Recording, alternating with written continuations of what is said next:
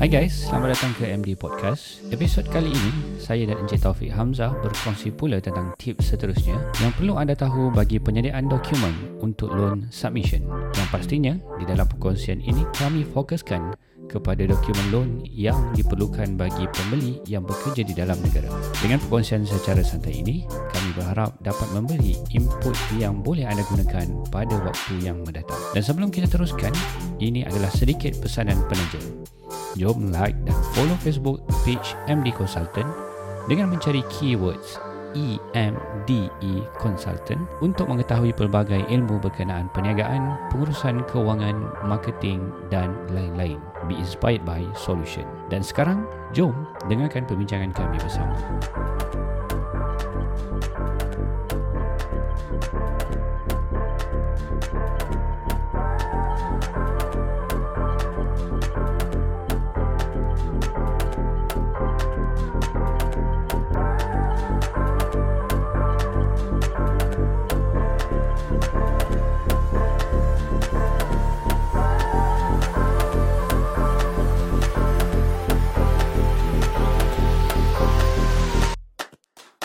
Hai, Assalamualaikum warahmatullahi wabarakatuh. Anda bersama saya Muhammad Zain dalam MD Podcast. Dan bersama saya lagi Muhammad Taufik bin Hamzah. Hai Taufik. Hai.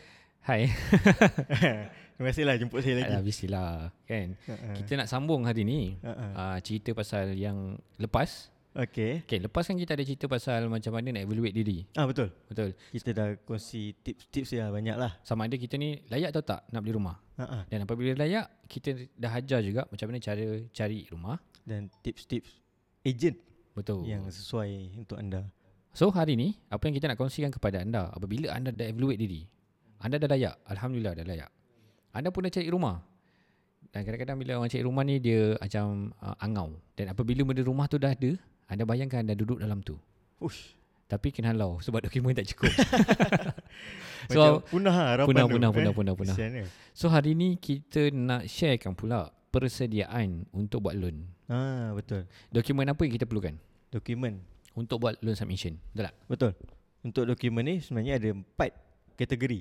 Empat kategori. Kategori. Salah satunya ialah bekerja di Malaysia ataupun negara sendiri. Satu tadi Satu. sekiranya anda bekerja dekat dalam Malaysia. Ah betul. Nombor Dan dua, nombor sekiranya anda Bekerja di luar negara. di luar negara. Sekiranya anda bekerja sendiri bekerja sendiri dan sekiranya anda untuk membuat refinance. nak buat refinance. Okey, jadi kalau anda ada empat kategori tu, tapi hari ni kita nak fokus pada yang bekerja dekat Malaysia. Ya bekerja di Malaysia dulu lah ya. Ya betul. Okey. So lepas ni nanti kita pergi pula yang kerja dekat Singapura Hmm, boleh? uh, ataupun luar negara. Boleh. Sebab kita uh, untuk pengetahuan kami berada di Johor Bahru. So kami banyak uh, layan lah. Cik. banyak layan customer yang bekerja dekat Singapura. Kan? Pun sebab dia orang kaya babe. Serius kaya. Cuma sekarang ni macam kurang sikit lah eh sebab masalah COVID. Ya, dia, itu satu benda lah kan. Kan. So, So tu yang sekarang ni kita nak fokus yang berada di dalam negara dulu lah. Janganlah sedih. Eh sedih oh. Oh, sedih oh. Ada ramai-ramai saudara, yeah, Ya, Ah. ramai betul, betul, saudara betul. kawan-kawan yang masih lagi di Singapura. Masih lagi di Singapura ataupun dah dah tengah berhenti bro. Oh, Aduh ai. tapi jangan apa-apa yang putus harapan lah. Ha, Sebab- tapi kan, tapi jap aku nak share sikit. Ha. Ini ini aku punya kawan lah. Hmm. Kawan aku nama Izam. Ush. Ha, kan? Dia lah kawan kan kita mesti follow dia punya Instagram. Harap Izam dengar lah eh. Aku akan bagi Izam link untuk dengar benda ni jangan Okay. risau. Lepas tu dengan wife dia lah Fina kan. Dia dua Aha. ada Instagram lah. So apa yang berlaku Izam ni uh, 6 bulan kerja kat Yelah tak boleh balik lah sebab okay. Okay. sebab uh, apa ni MCO kan. Mm-hmm. Dia kena dia terpaksa stay kat sana selama 6 bulan uh, dan terpisah dengan anak dan isterinya yang ada kat dalam Malaysia. Oh memang aku tengok sedih dul. Sedih.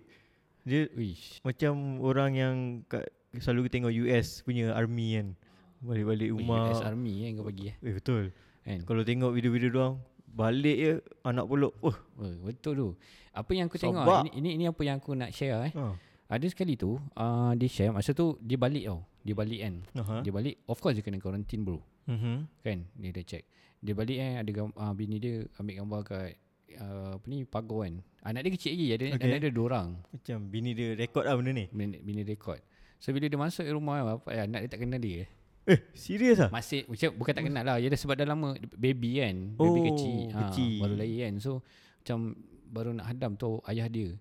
Yang benda tu memang touching gila lah. Sampai tapi lastly anak dia okey lah dengan dia Ha. kan. Ha ah.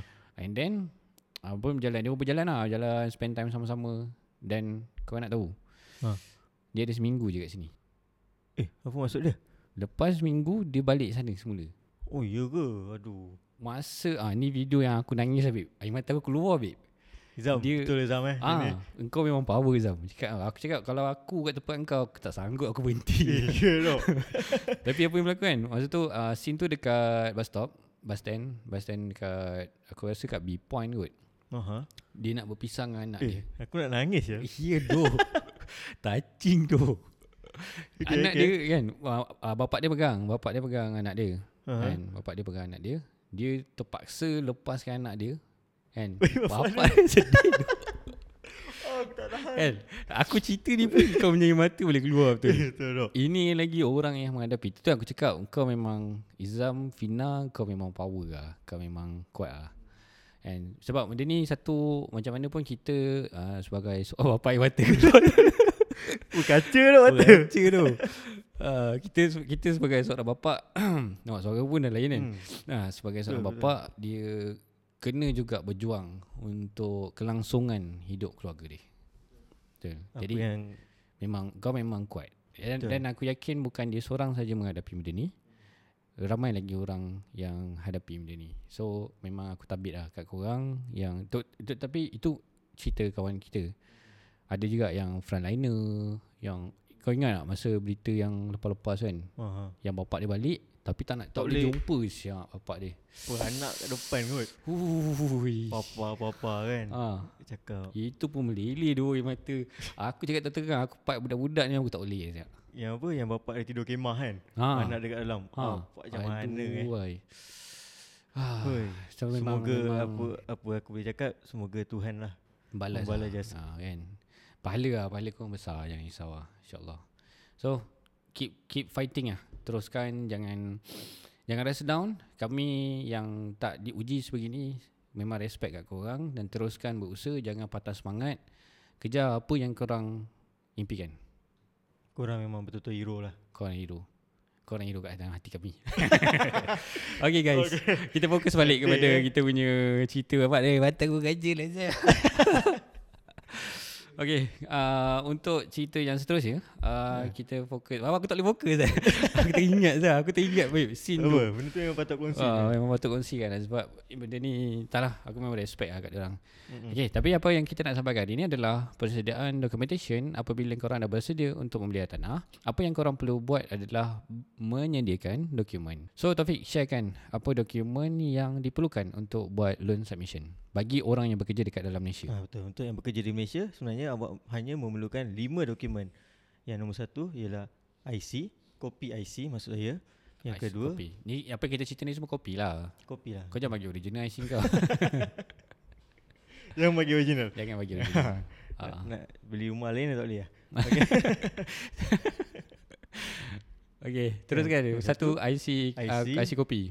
IC kopi, Nak colour ke ni hitam putih? hitam putih cukup. Hitam putih je lah bro. Asalkan jelas. Jelas boleh baca. Nombor segala-segala nombor yang dekat dalam tu Segala tulisan, perkataan, huruf yang ada dekat dalam IC kau tu Dalam kopi tu pastikan jelas Ya yeah, betul. Sam- bila kopi eh, dah scan tu tengok balik. Ha, Ha-ha. Boleh ha. baca ke tak? Kau jangan kena conteng pula Nak bawa palang dekat bahagian huruf Nak bawa palang jangan kena huruf Memang sepatutnya kita nak buat apa-apa penyerahan dokumen Terutamanya IC lah Kita bagi, kita buat palang Palang kita tulis Kalau ni untuk housing loan, kita tulis itu housing loan Lepas tu sign bawah uh, Dan tarikh Again uh, Situ dia tak tarikh uh, Sebab kalau kata tak Selalunya Bahaya lah kan Benda ni uh, Kita punya Orang boleh privacy guna Orang kan. boleh guna untuk buat benda lain kan Jadi buat siap-siap macam itu Betul. Korang kena ingat benda ni Palang tu janganlah sampai terkena tulisan Betul. uh, Kita nak baca tu Mm-mm. biar jelas lah. Okay seterusnya Apa seterusnya Seterusnya dokumen yang ialah- diperlukan Kita perlukan offer letter yang latest daripada company. Offer letter yang latest daripada company Okay Next Okay, nombor tiga, kita perlukan slip gaji. Sip gaji Empat, kita perlukan bank statement. Okay Dan nombor lima ialah KWSP. Okay semua tu copy Complete lima. Lima item ni ialah yang utama untuk membuat pinjaman bank. Okey. Jadi kat sini saya nak sentuh sikit. Uh, tadi Taufik Hamzah ada mention pasal slip gaji dan Slip bank gaji, statement. Slip gaji dan bank statement. Berapa ba- berapa bulan nak kena ready kan? Untuk yang Taufik jangan sedih Okey, lah. okey. Kita dah Sorry, sorry. kita dah saya Me- masih teringat lah tadi. aduh. Minta maaf, minta maaf. Minta maaf. lah. Fokus fokus fokus, fokus. kita kita tak boleh kita memang sedih lah tapi kita tak boleh downkan dia orang dengan kesedihan kita. Okey. Ah. Maaf maaf. Okey. Okey. Teruskan teruskan. Apa berapa banyak the slip gaji dan bank statement berapa bulan yang Ah, diperlukan? betul. Bukan sebulan eh. Jangan bagi sebulan. Actually bank memerlukan 3 bulan bank statement dan 3 bulan pay slip. Slip gaji. Tapi ada juga yang memerlukan lebih daripada tu. Okey. Contohnya kita ni bergaji tak konsisten. Maksudnya ada Perubahan. perubahan macam OT ke, ada allowance-allowance yang lain. Mm-mm. So gaji kita tu bulan ni contohlah contohnya bulan ni 3500. Mm-mm. And then bulan depan 4500. So Mm. hmm. kat situ dia ada perubahan Mm-mm. hmm. dan bank akan minta kita 6 bulan. Okey. So maksudnya kat sini Ni aku ulang balik lah Sebab boleh, aku memang suka ulang Ulas kan Benda yang kau cakap kan Yalah kalau saya tak dia tak faham apa yang saya Ah, cakap, ah. maybe Min akan Sebab- memahami kan awak. ya, betul, sebab- Memahami kan. Memahami kan Okey Jadi bagi pekerja Ataupun orang yang nak buat loan tadi ni Mhm. Sekiranya gaji korang tetap setiap bulan 3000 3000 3000 Dah tak payah banyak-banyak Bagi 3 bulan later saja Mm-mm. Okay Kalau gaji tu berubah-ubah mm-hmm. kan, Mm-mm. Ada OT ke Ada allowance ke Gaji tu tetap tetap Allah susah tu nak bercakap Okay Korang sediakan 6 bulan Betul. Ah, Dia punya cerita lah Itu diikuti juga dengan bank statement lah. Jangan yes. bagi Yes. 6 bulan payslip, kita bagi juga 3 bulan. Eh, kita kena ikut jugalah 6 bulan payslip dan 6 bulan bank statement. Betul So apa lagi?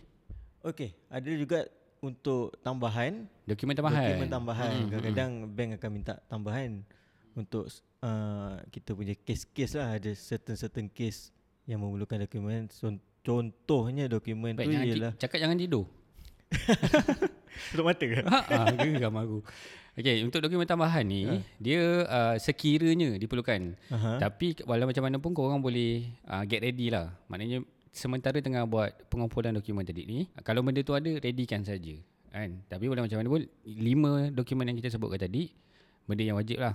Betul. Uh, yang Taufik nak tambah ni adalah dokumen tambahan. Dokumen tambahannya ialah kita punya EA form iaitu income tax Income tax statement lah. statement. Ah betul. Okay. Okay. Itu untuk yang bergaji yang dikenakan income tax lah. Mm-mm. Ah itu memang wajib sebenarnya. Wajib. Kau tadi kata tak wajib. Cakap jangan tidur bang bangun-bangun. Wajib ke? Kau mengigau ke?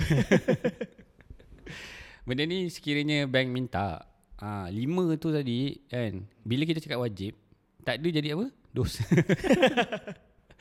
Wajib dosa.